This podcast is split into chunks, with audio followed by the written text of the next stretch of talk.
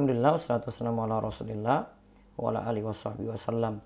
Kali ini kita berada di audio kelima dari pembahasan amalan saat safar umroh di tanah suci. Yang kelima adalah manfaatkan keringanan jamak dan kosor sholat. Ingat kalau dikatakan keringanan berarti tidak wajib.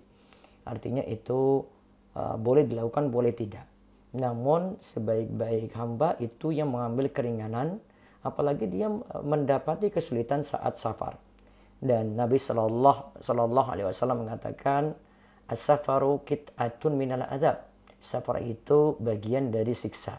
Maka memang asalnya safar itu penuh kesulitan walaupun nantinya kita naik kendaraan atau naik pesawat itu diberikan kemudahan. Tapi pasti ada rasa letih, tidur yang tidak nyenyak, tidur yang tidak nyaman, kemudian gerak-gerak yang sulit, pasti kita dapati ketika kita safar. Nah, dalil mengenai kosor solat saat safar Allah Ta'ala berfirman, Wa idha darabtum fil ardi falaysa alaikum junahun antak suru minas solati in khiftum ayyaftinakumul ladhina kafaru. Dan apabila kamu berpergian di muka bumi, maka tidaklah mengapa kamu mengkosor solatmu. Lihat kalimatnya ya. Kamu mengkosor solatmu jika kamu takut diserang orang-orang kafir. Surat An-Nisa ayat 101.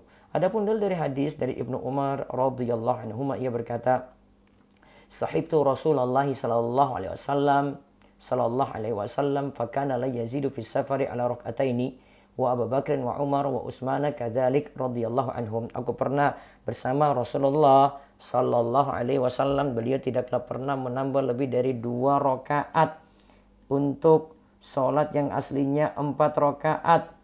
Ya ketika safar beliau Begitu pula Abu Bakar, Umar dan Utsman radhiyallahu anhum melakukan seperti itu pula. Artinya tidak lebih daripada dua rakaat alias mereka semua mengkosor sholat.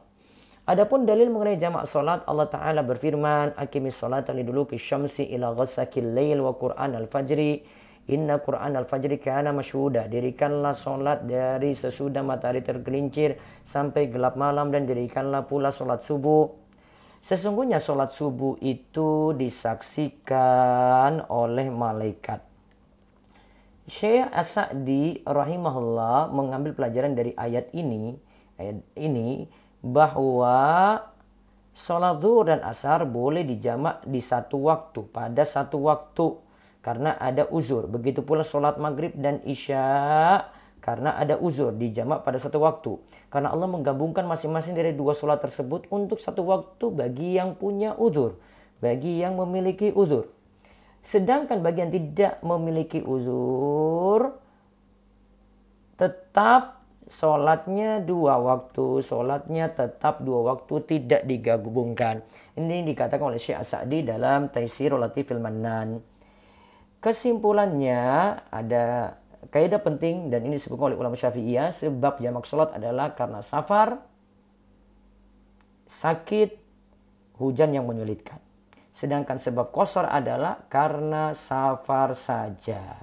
Semoga Allah memberikan kita pemahaman dan mengambil keringanan ini ketika kita bersafar. Allah yubarik fiqh.